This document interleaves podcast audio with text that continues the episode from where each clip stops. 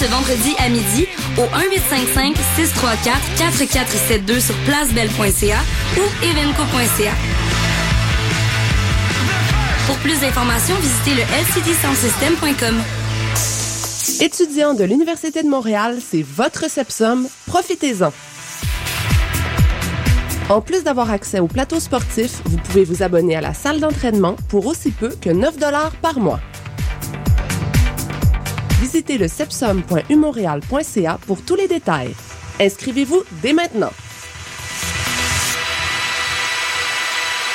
Cet été, vibrez au rythme du Festival international de jazz de Montréal.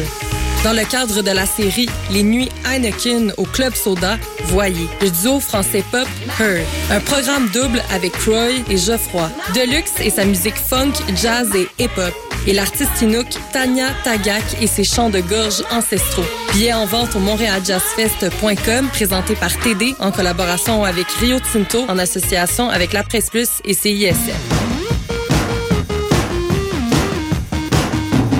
Vous écoutez CISM 89,3 FM.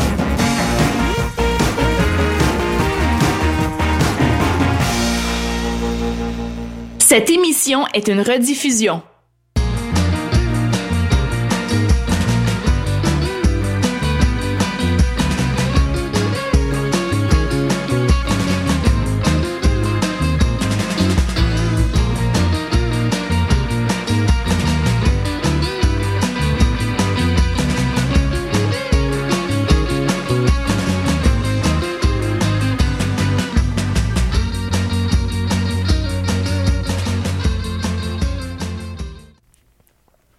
Siri, es-tu intelligente?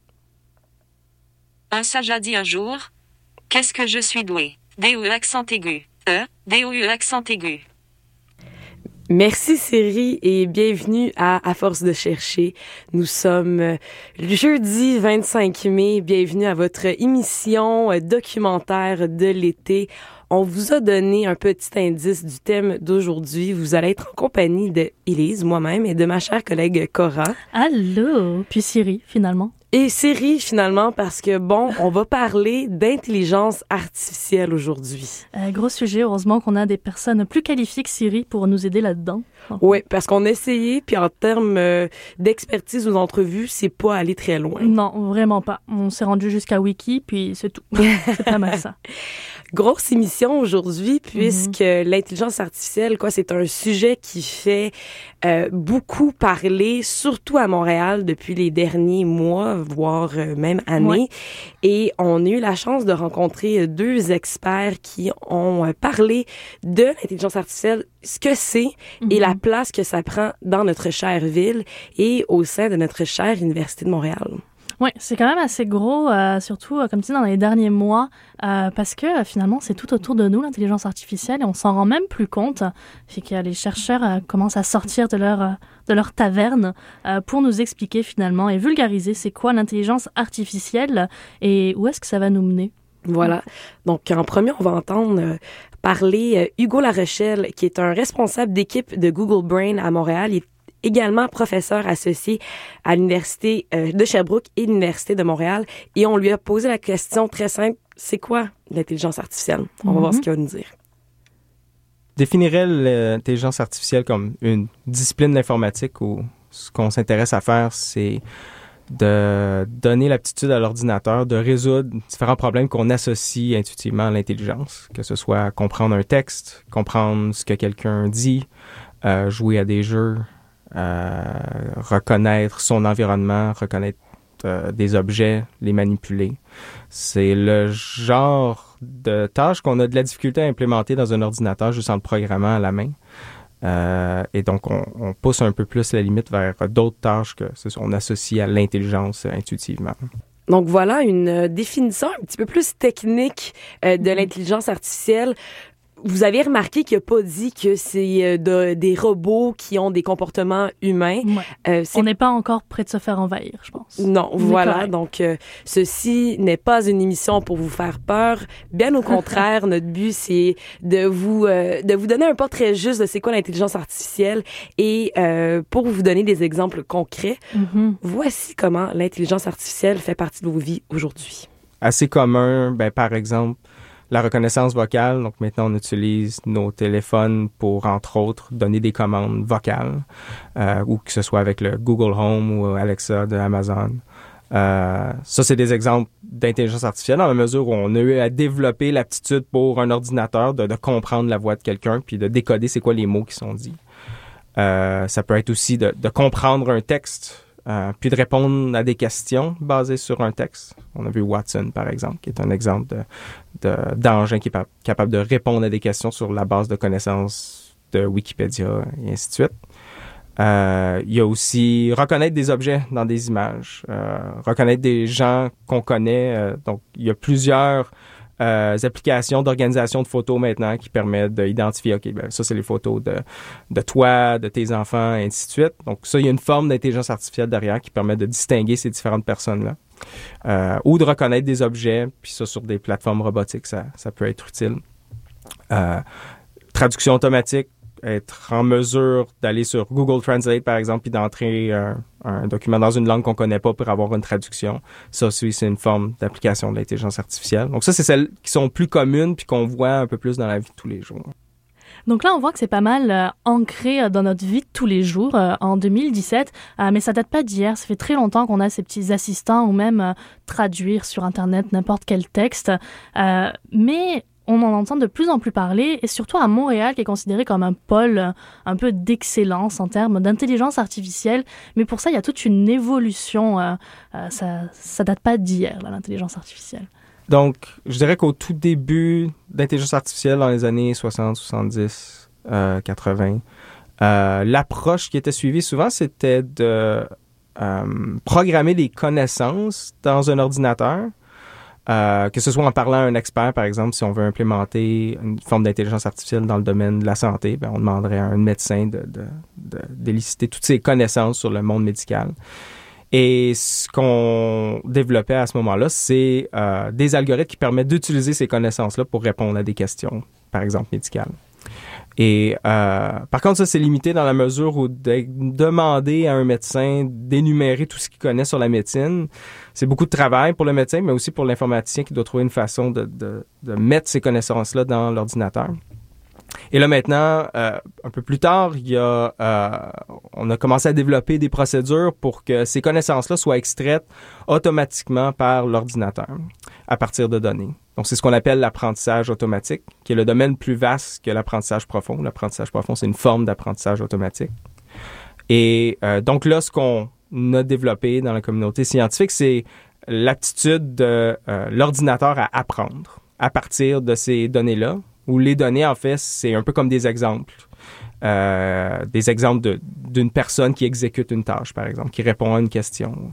Et là, ce qu'on développe, euh, qu'on a développé, on continue à développer, c'est des procédures qui permettent à l'ordinateur de, capturer l'information dans ces exemples-là pour en extraire automatiquement les connaissances.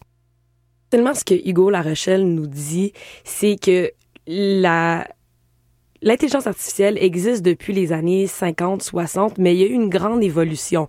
Et si on, on essaie un peu d'interpréter euh, ces propos, c'est que au début, l'intelligence artificielle, c'était en quelque sorte essayer de recenser le plus de connaissances possible et de le télécharger dans un ordinateur pour que l'ordinateur puisse fonctionner et devenir une genre de référence euh, quand on cherche une certaine information. Mais ça nécessitait l'exemple qu'il donne à un médecin, à un docteur, de quasiment euh, d'étaler toute sa science, euh, comme euh, si on téléchargeait donc comme je disais une clé USB de notre cerveau dans le fond.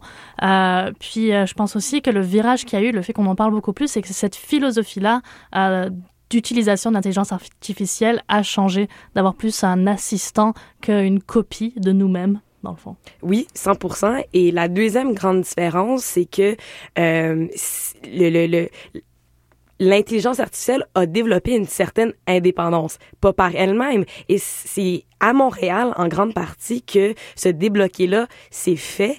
Et c'est ce qu'on appelle l'apprentissage automatique ou l'apprentissage profond. Ce sont deux concepts euh, de l'intelligence artificielle et essentiellement ce que Monsieur Larochelle nous explique, c'est que l'ordinateur est capable d'avoir une certaine intuition et de prendre des décisions par elle-même et non juste aller chercher parmi toute l'information qui fait Mhm. partie de son euh, de son système. Mais c'est vraiment des décisions par elles-mêmes qu'on lui a apprises avec des répétitions et des répétitions. Mais euh, c'est euh, cette intelligence-là artificielle. et on appelle ça intelligence parce que maintenant, elle, elle le fait toute seule finalement. Qu'on n'a pas besoin d'attendre que tout notre cerveau se télécharge en elle, puisque c'est déjà intégré, puis ça nous facilite la vie. Et on a remercié euh, Yoshua Benjiu et son équipe de chercheurs qui euh, ont fait des, des grandes avancées à ce niveau-là au début des années euh, 2000. Et euh, voilà, on va aller entendre euh, Madame euh, Marie-Josée Hébert, qui est la vice-rectrice à la recherche, à la découverte, à la création et à l'innovation. C'est tout un titre C'est le meilleur titre. qui nous explique pourquoi Montréal et comment ça se fait qu'on est devenu un carrefour pour l'intelligence artificielle. On doit comprendre que ici à Montréal, on a réussi à premièrement garder dans le milieu académique un des trois pionniers de l'apprentissage euh, profond, euh, ce qui n'a pas été le cas pour Jeff Hinton et puis euh, Yann Lequin. Donc, euh, Yoshua Benjo est resté à l'Université de Montréal. Euh, à cause d'une vision euh, de, de libre accès, à cause d'une vision de développement euh, euh, de la technologie qui doit servir euh, la société. Donc, je pense que ça, on avait cette chance-là d'avoir un innovateur qui avait aussi une préoccupation euh, sociale. Alors, euh, ça, c'est. Et non seulement il est resté ici, mais il a construit autour de lui une équipe de, de chercheurs, chercheuses, qui se retrouvent à être dans le domaine de l'apprentissage profond la plus grande équipe dans le monde académique, euh, au monde, dans le domaine de l'apprentissage profond. Alors, euh, ça, c'est un des éléments qui fait de Montréal une plaque tournante. Deuxième élément, c'est de euh, se doter des moyens pour que nos étudiants qui ont des velléités entrepreneuriales, eh bien, puissent euh, euh, continuer à travailler à proximité euh, des anciens profs, euh, de l'équipe, et donc de créer une, un, un terreau fertile pour, pour ce type d'activité-là. Troisième élément, c'est clair que euh, les euh, grands projets qu'on a montés, euh, donc euh, vous êtes au courant, là, on a une grosse subvention du programme Apogée, c'était la plus grande subvention de l'histoire de l'Université de Montréal, donc l'automne dernier, euh, 93,6 millions. Là, là, on a une autre subvention du euh, gouvernement du Québec de l'ordre de 100 millions. Alors c'est clair que ça, ça accélère aussi euh, l'activité et ça nous permet euh, de euh, appuyer non seulement le recrutement, mais la rétention des meilleurs chercheurs ici, donner des perspectives d'avenir à nos étudiants pour qu'ils n'aient pas l'impression que hors de Silicon Valley, point de salut, mais donc de dire, ben, ici à Montréal, il y a de quoi avoir euh, une carrière, tant dans le monde académique que dans le monde euh, entrepreneurial qui n'aura rien à envier euh, aux autres euh, grandes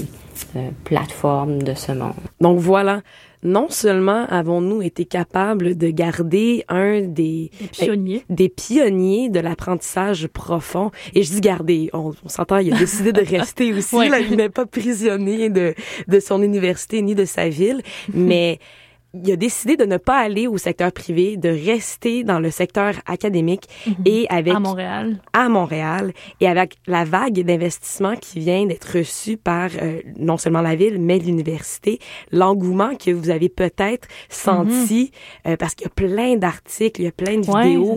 c'est c'est comme une boule de neige. On a un pionnier qui est resté. Fait que là, les, les étudiants d'ici et d'ailleurs veulent apprendre euh, dans des grands noms d'intelligence artificielle. Donc, plus d'étudiants, euh, un pionnier, donc ça attire plus d'argent. Donc, les journaux en parlent. Donc, finalement, tout le monde en parle l'intelligence artificielle. Exactement. Donc on est en quelque sorte à un début de chapitre montréalais. Donc excitez-vous. parce que c'est vrai et ça va s'étendre sur plusieurs années, on s'entend, mais euh, l'engouement, le boom de l'intelligence artificielle est une chose réelle. On va vous laisser penser à ça, on va aller en musique et on revient à force de chercher.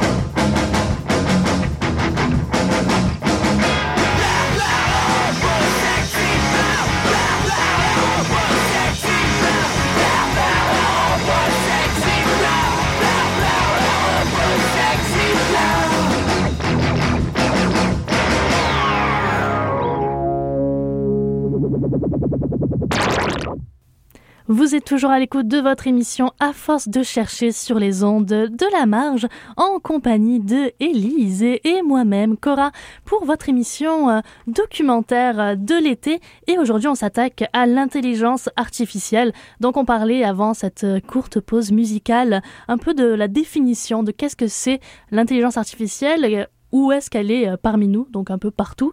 Et euh, maintenant, euh, Hugo La Rochelle qui va nous parler plus du côté technique, donc comment ça fonctionne cette intelligence-là?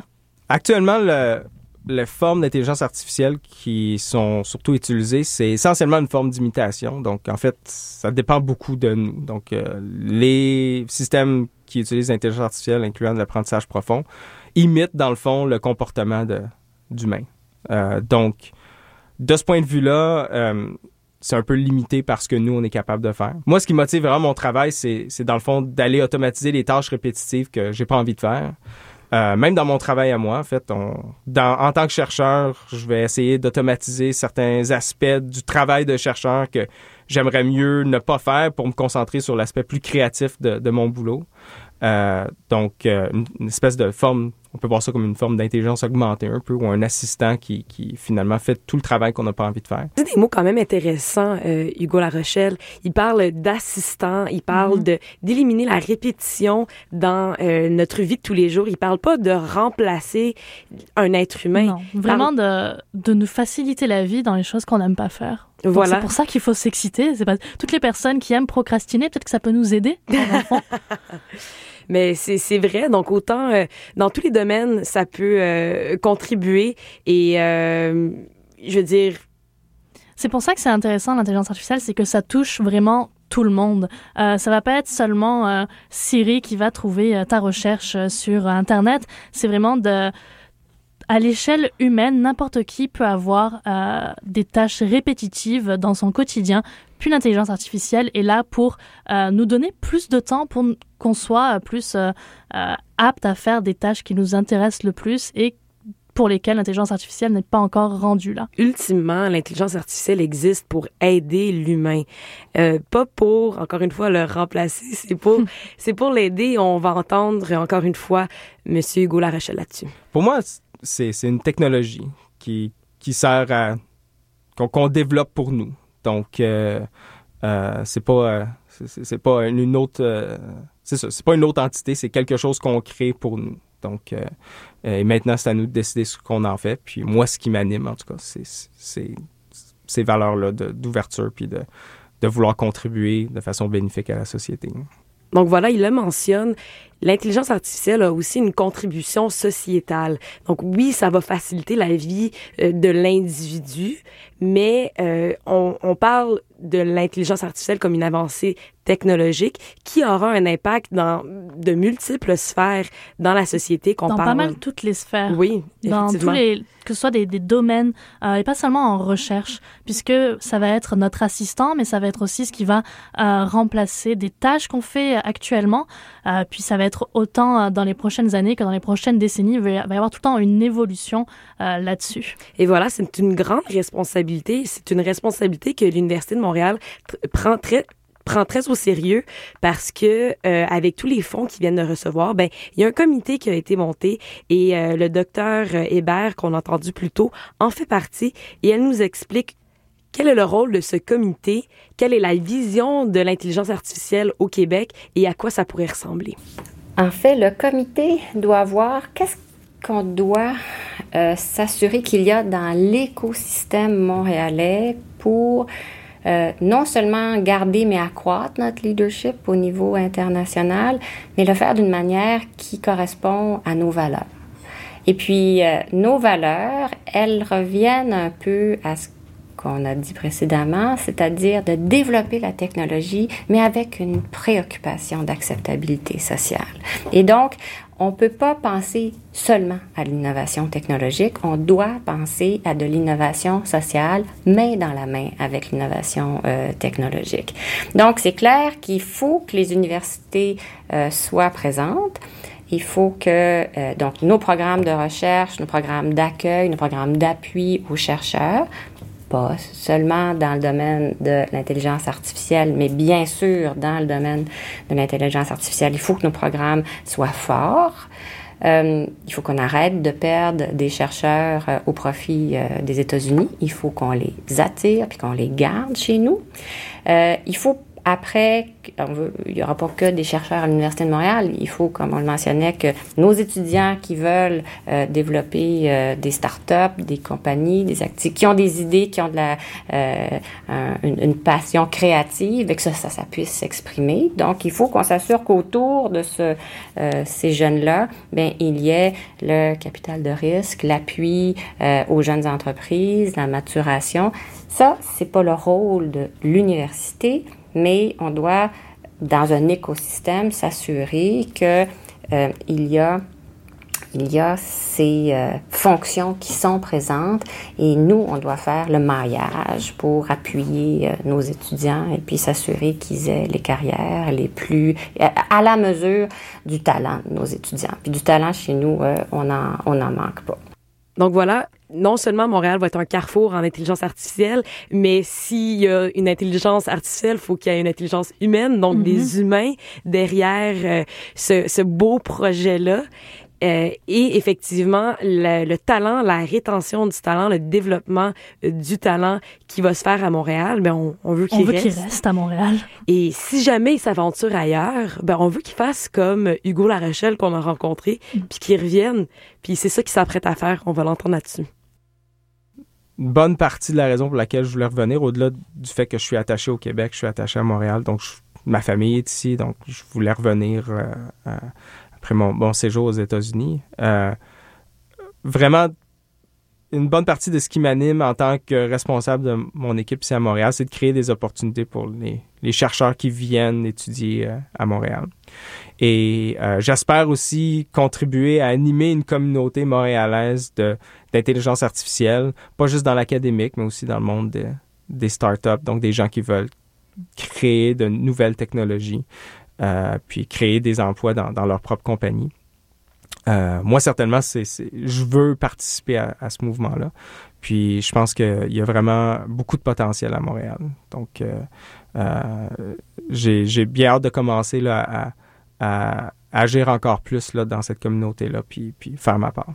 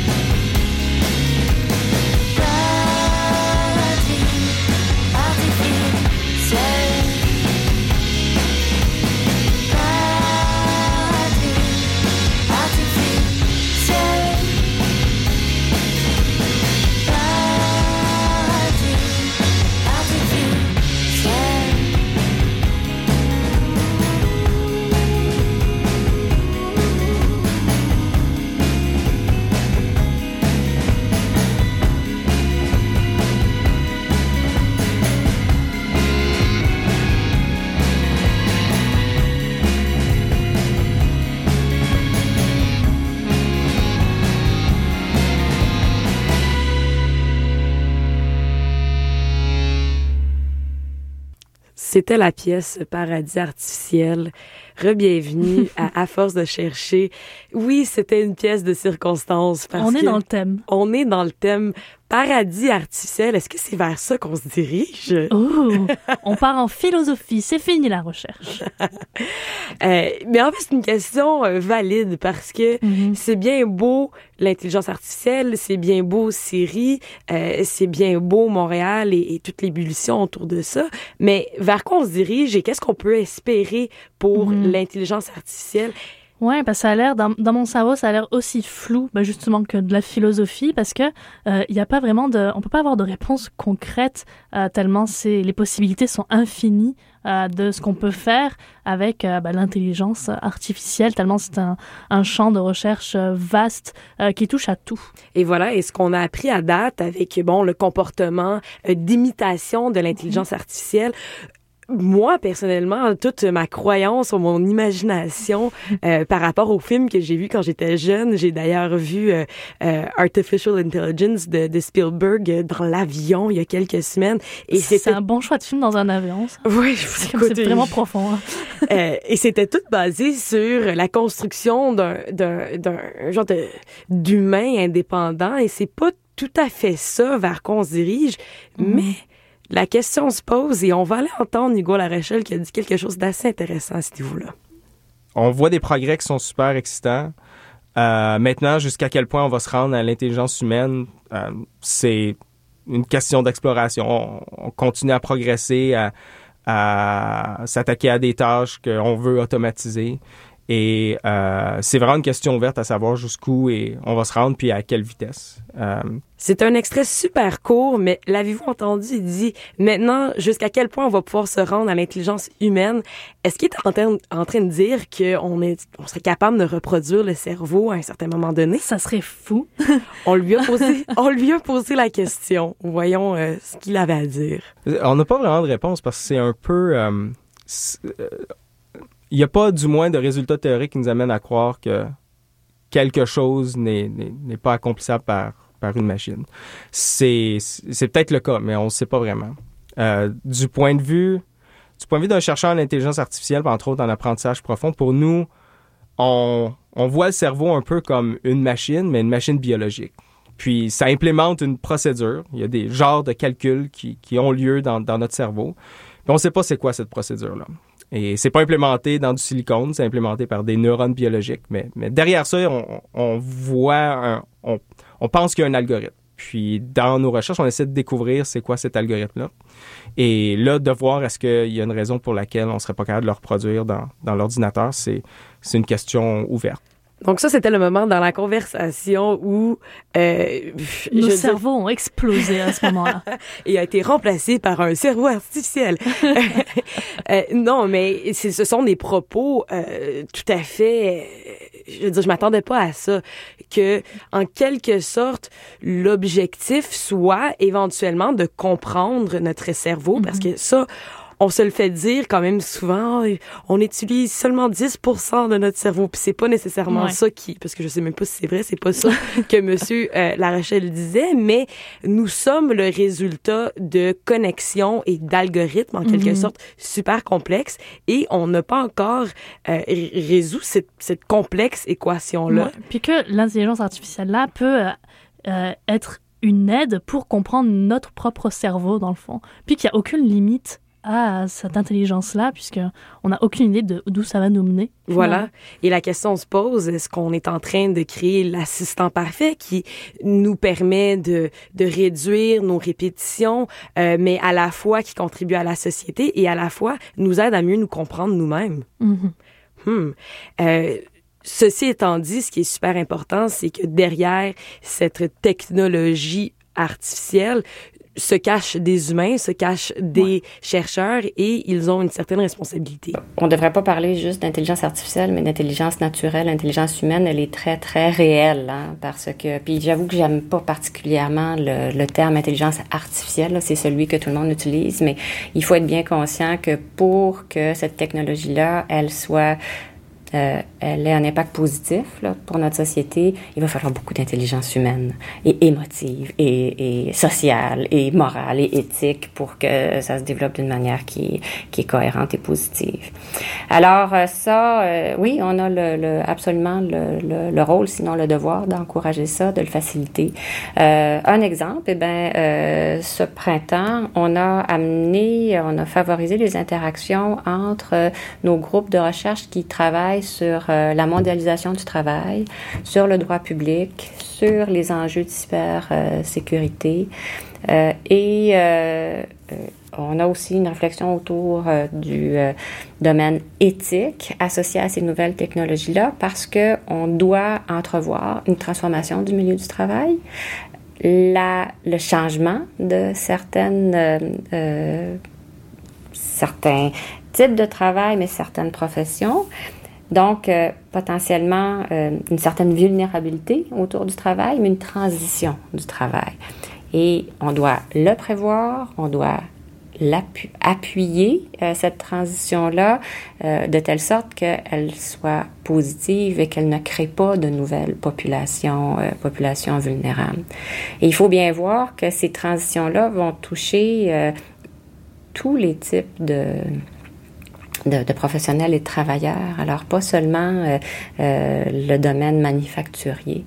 Euh, un exemple que je me prête, que, que, je me plais à donner, euh, c'est euh, c'est l'exemple des radiologistes. Et puis, j'aime le donner avec un certain clin d'œil, puisque notre recteur est radiologiste et le ministre de la Santé est radiologiste. Or, euh, avec des technologies comme euh, la reconnaissance de l'image, eh bien, il est clair qu'on s'en va, puis on a des programmes de recherche qui démontrent qu'on va pouvoir amener des reconnaissances automatisées de euh, l'image dans le domaine de la santé. Alors, dans 10 ans, est-ce qu'on va avoir besoin d'autant de radiologistes? Non. Ben, la réponse, elle est non. Puis dans 15 ans, probablement encore moins. Puis dans 20 ans, probablement encore moins. Euh, alors, euh, ça, c'est un réajustement important. Et puis, ça touche pas, euh, ça touche donc des travailleurs, des professionnels hautement qualifiés.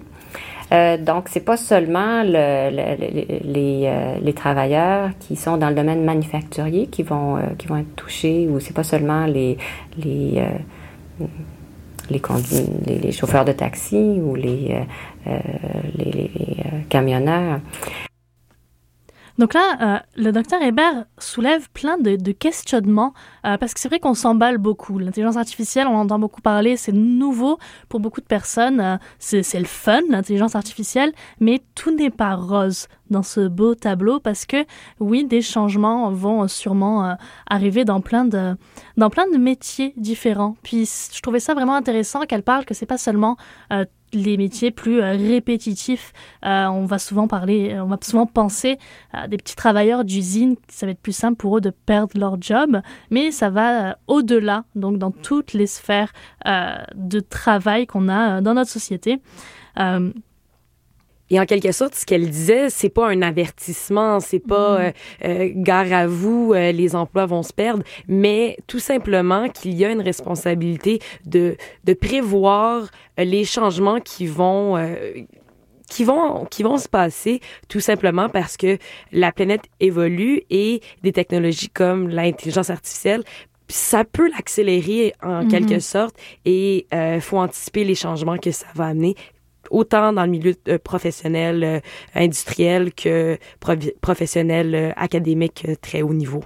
Alors, il faut préparer cette transition-là et il faut aussi voir qu'est-ce que ça comment on gère les données, comment on les gère de manière responsable, comment on protège la vie privée, la confidentialité, comment on peut inclure ces préoccupations-là, même à la base de la construction des algorithmes. Donc, pour qu'on saisisse ces défis de manière adéquate, ben, il faut que nos spécialistes euh, de l'apprentissage profond euh, soient en interaction très étroite avec nos spécialistes de l'éthique, de, du monde du travail et du droit.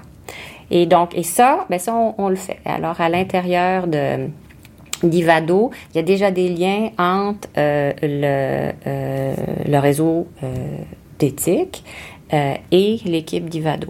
euh, avec euh, euh, dans le domaine de la santé, eh bien là, on a aussi une équipe en droit et en éthique qui travaille avec avec nous et avec les scientifiques des données. Et ça, c'est quelque chose qu'on veut vraiment continuer à accélérer, faire. C'est non seulement s'assurer que ça soit facile, que les maillages surviennent, mais que sur une base institutionnelle, on les encourage, on les appuie et on s'assure qu'ils se pérennisent. C'est intéressant ce qu'elle dit, euh, docteur Hébert, parce que oui, euh, la, la, communication entre départements est super importante et on voit ça un, exemple concret. Mm-hmm. Et si on repense à notre épisode numéro un, euh, c'est la plus grande opportunité qu'avait souligné Frédéric Bouchard pour euh, la pérennité de l'Université de Montréal, c'est de, de s'assurer une certaine pollinisation, une interdisciplinarité. Mm-hmm. euh, et que les départements communiquent pour s'entraider. Et on voit mhm. ça un bon exemple. Puis elle va au-delà euh, des départements euh, de l'Université de Montréal et elle va euh, donc à l'idée que toutes les, ben, que les universités doivent s'entraider entre elles, dans le fond. Oui, c'est une observation que j'avais fait en faisant de la recherche sur l'intelligence artificielle. Donc, on parle, oui, de l'Université de Montréal. Elle a mentionné Ivado. il y a le Mila. Donc, il y a plein de sous-groupes qui sont mhm. spécialisés, qui sont organisés. Il y a des compagnies privées également. Et quand on regarde les gens qui font partie de leur comité d'administratif ou des des employés, ce sont tous des gens d'universités et de domaines différents. Mhm. Et euh, je lui ai posé la question, est-ce que le, sentiment de communauté et de collaboration que je perçois en tant que spectateur est-il vrai? Et voici ce qu'elle m'a répondu. La vision est vraiment de travailler en collaboration avec les autres universités. Il faut quand même euh, euh, se dire qu'on a un leadership qui est particulièrement significatif ici à Montréal. Et donc, il faut être capable de, dire du même souffle que euh, le leadership national est, montréalais, mais c'est un leadership qui se veut collaboratif. Et la, et la compétition, on ne doit pas l'avoir ici au Canada. La compétition, c'est Silicon Valley, c'est euh, euh, euh, le Royaume-Uni, c'est l'Asie du Sud-Est. Donc, le Canada est géographiquement grand, mais sur une base de population, on est quand même petit euh, donc, on doit se réseauter et puis on doit euh, travailler ensemble, surtout dans ce domaine-là où les applications sont tellement vastes. Donc, il y a un pôle euh, à développer autour de l'intelligence artificielle et humaine dans son sens large, mais après ça, ça doit aussi s'appliquer de manière plus transversale dans plusieurs secteurs. Donc, il y a à boire et à manger pour, pour euh, pas mal de monde et il faut le faire de manière qui, qui est cohérente. Alors oui, on travaille, euh, on travaille euh, de manière étroite, ben, premièrement à l'Université de Montréal avec ses deux écoles affiliées, HEC, Poly, avec McGill, mais aussi avec l'Université d'Alberta et puis avec l'Université de Toronto.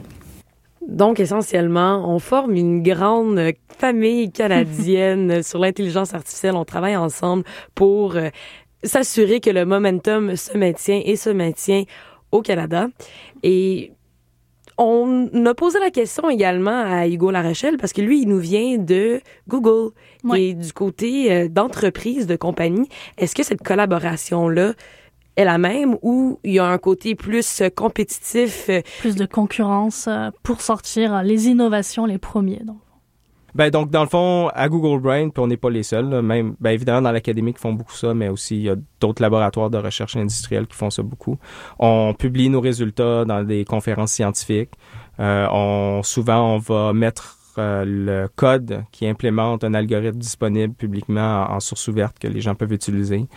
Euh, à Google, par exemple, on a développé la librairie TensorFlow qui est utilisée beaucoup chez les chercheurs, mais aussi dans des startups, dans les entreprises, que ça les permet, eux, d'aller un peu plus loin puis progresser plus rapidement dans l'utilisation de technologies d'intelligence artificielle. Donc voilà, ce qu'ils font, c'est ils font des présentations, ils partagent leur code. Euh, ça, c'est vraiment, c'est quelque chose qui m'a vraiment étonné euh, parce que dans le fond, si tout le monde a accès au code, cet esprit de, de concurrence et de compétitivité est vraiment surpassé par euh, ben, le partage, puis cette idée de communauté euh, scientifique.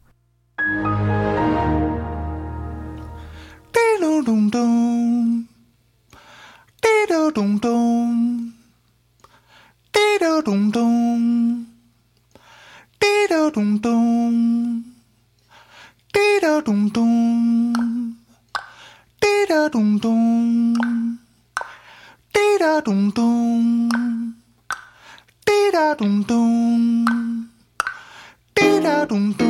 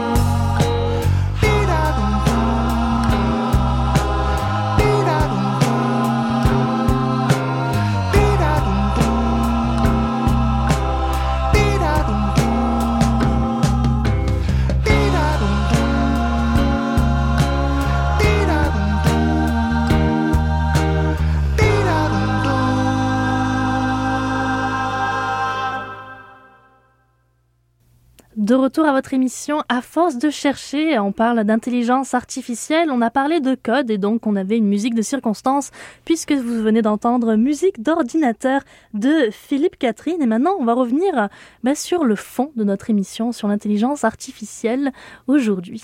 Oui, et c'est un sujet qui est très dense. Hein. Faut dire que Il y a beaucoup de choses à dire. Oui, euh, et on essaie de couvrir le plus euh, de, de, de terrain euh, possible. Donc, on a défini c'était quoi l'intelligence artificielle, qu'est-ce qui se passe à Montréal, un peu c'est quoi la, la, la philosophie de, de recherche en tant que bâtir des communautés et, et des liens collaboratifs entre les universités?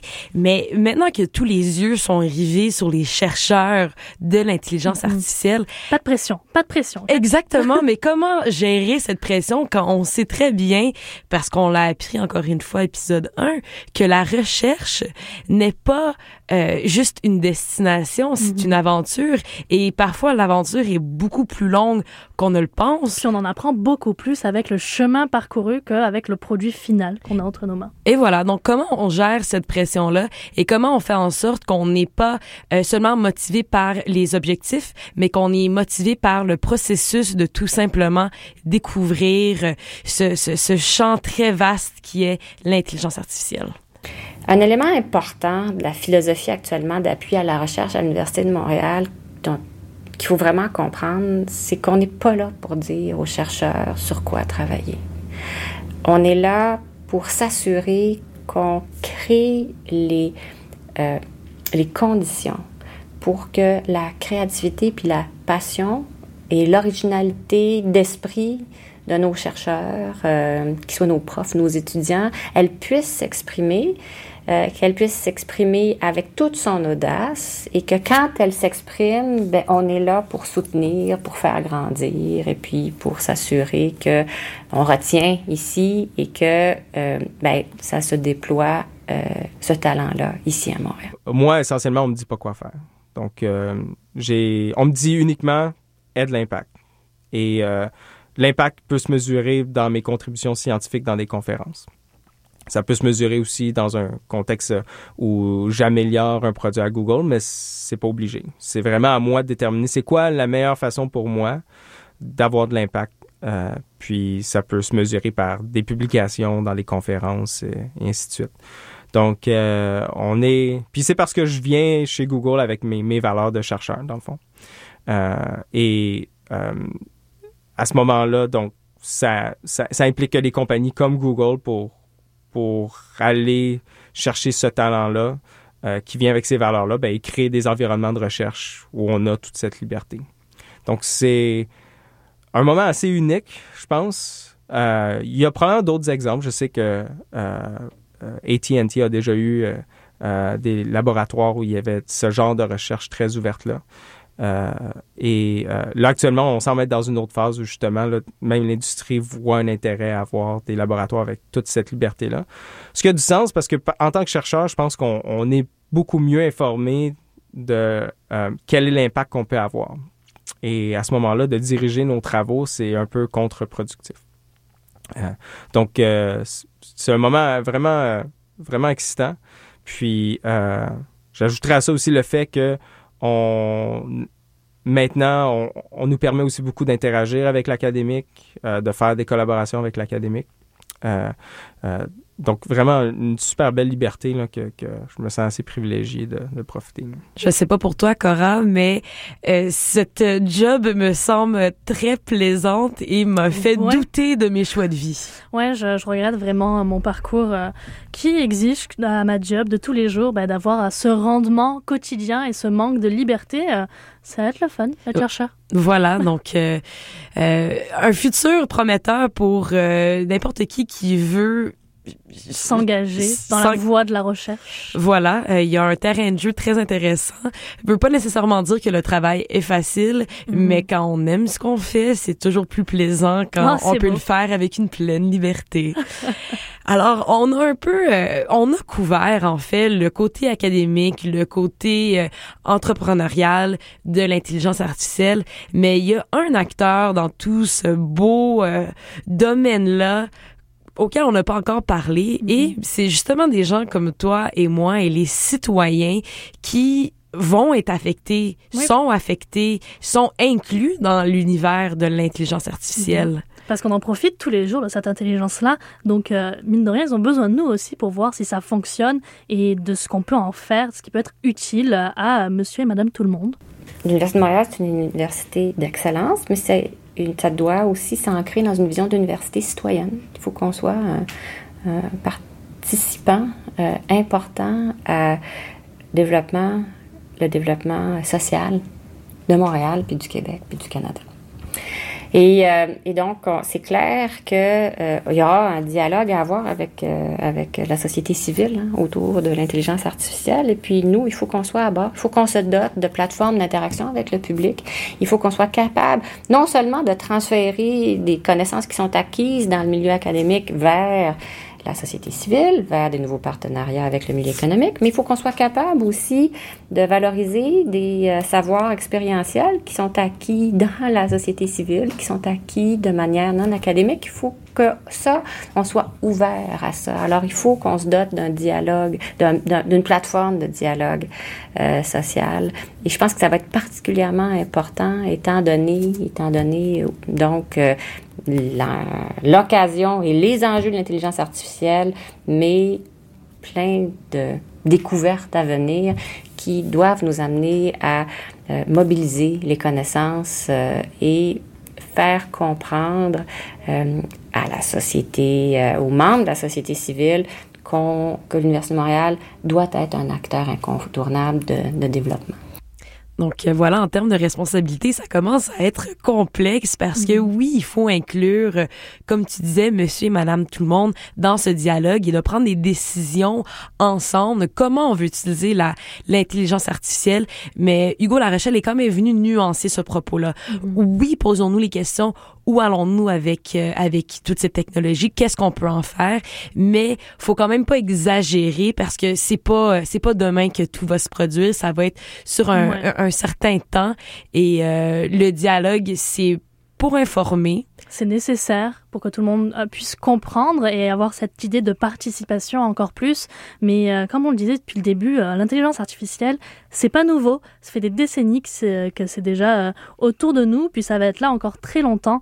Donc le dialogue est important, comme tu l'as dit, mais il est pas, ça va pas être ultime au fait d'avoir des résultats im- imminents. Je pense que c'est bien de se questionner où ça pourrait aller. Ça, au-delà de juste des conversations qui sont intéressantes, je pense que aussi c'est un questionnement sur, sur nous-mêmes en tant que société qui est, qui est bon à avoir. Euh, je dois avouer que moi, en tant que scientifique, quand je vois tous les progrès qui doivent être faits pour qu'on ait même à se poser la ces questions-là sur euh, qu'est-ce qu'on veut automatiser, ainsi de suite, euh, je, je trouve que c'est parfois un peu exagéré. Mais euh, d'un autre point de vue, je me dis, ben dans le fond, si on peut avoir cette conversation-là de façon rationnelle, pourquoi pas? Euh, puis moi, ma contribution, ben, c'est ça, c'est de m'assurer que, que cette discussion-là est ancrée dans, dans les faits, dans, dans la science. Et c'est une excellente contribution. Et quoi de mieux que d'assurer un futur prospère à tout ça que la communication? Et euh, c'est c'est c'est un monde complexe l'intelligence artificielle et on n'en a même pas vu euh, On a vu qu'une petite portion parce que c'est complexe et en plus d'être complexe, c'est extrêmement vaste parce que ça touche, on en a parlé, à tous les domaines, euh, ça touche tout le monde. Et c'est pourquoi c'est vraiment compliqué de tout condenser dans une seule heure euh, d'émission euh, sur les ondes de CISM. Voilà, on a été ambitieuse, euh, mais comme tu dis, on a établi les grandes lignes et pour ma part, j'ai appris euh, énormément.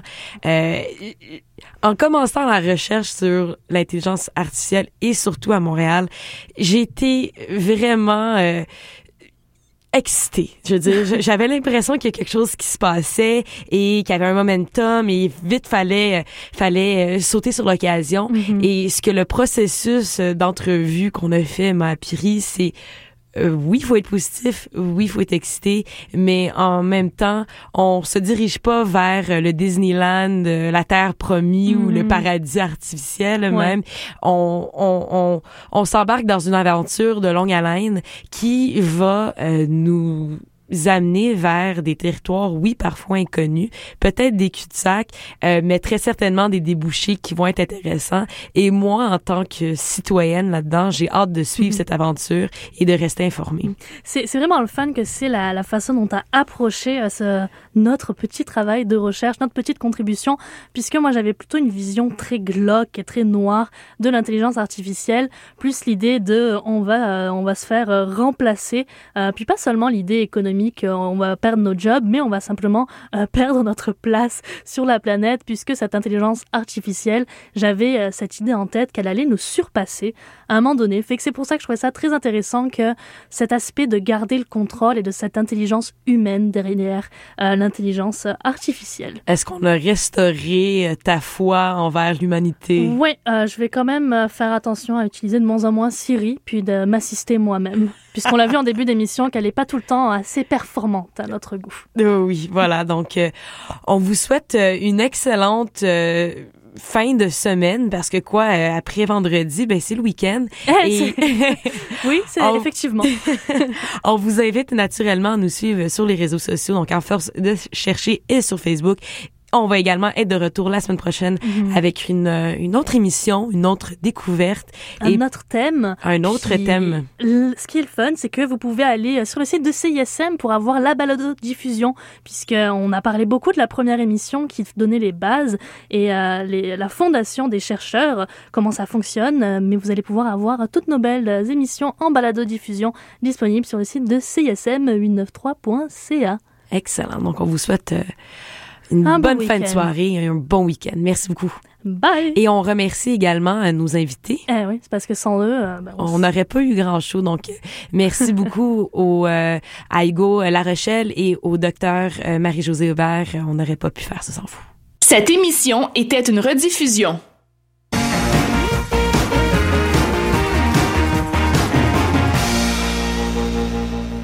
Nous sommes country.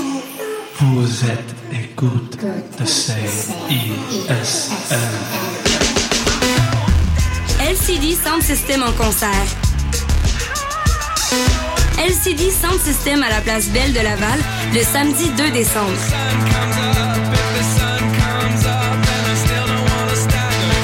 Billets en vente ce vendredi à midi au 1855 634 4472 sur placebelle.ca ou evenco.ca.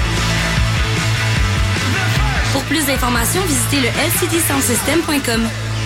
Dans le cadre des célébrations entourant Canada 150, les Francopholies de Montréal fêtent la diversité. Les festivaliers de tous les horizons sont conviés à cette grande fête. Grillez vos viandes et légumes sur les barbecues géants tout en profitant de 10 heures de rythme et de mouvement avec les spectacles gratuits. Le 27 juin, dès 14h, sur le parterre symphonique, Angle Clark et de Montigny. Info et bien plus au francophonie.com. Présenté par Bell en collaboration avec Ford du Canada, en association avec la Presse Plus et CISM. Pour la toute première fois en 6 ans, A Perfect Circle. Le mardi 14 novembre à la Place Belle à Laval.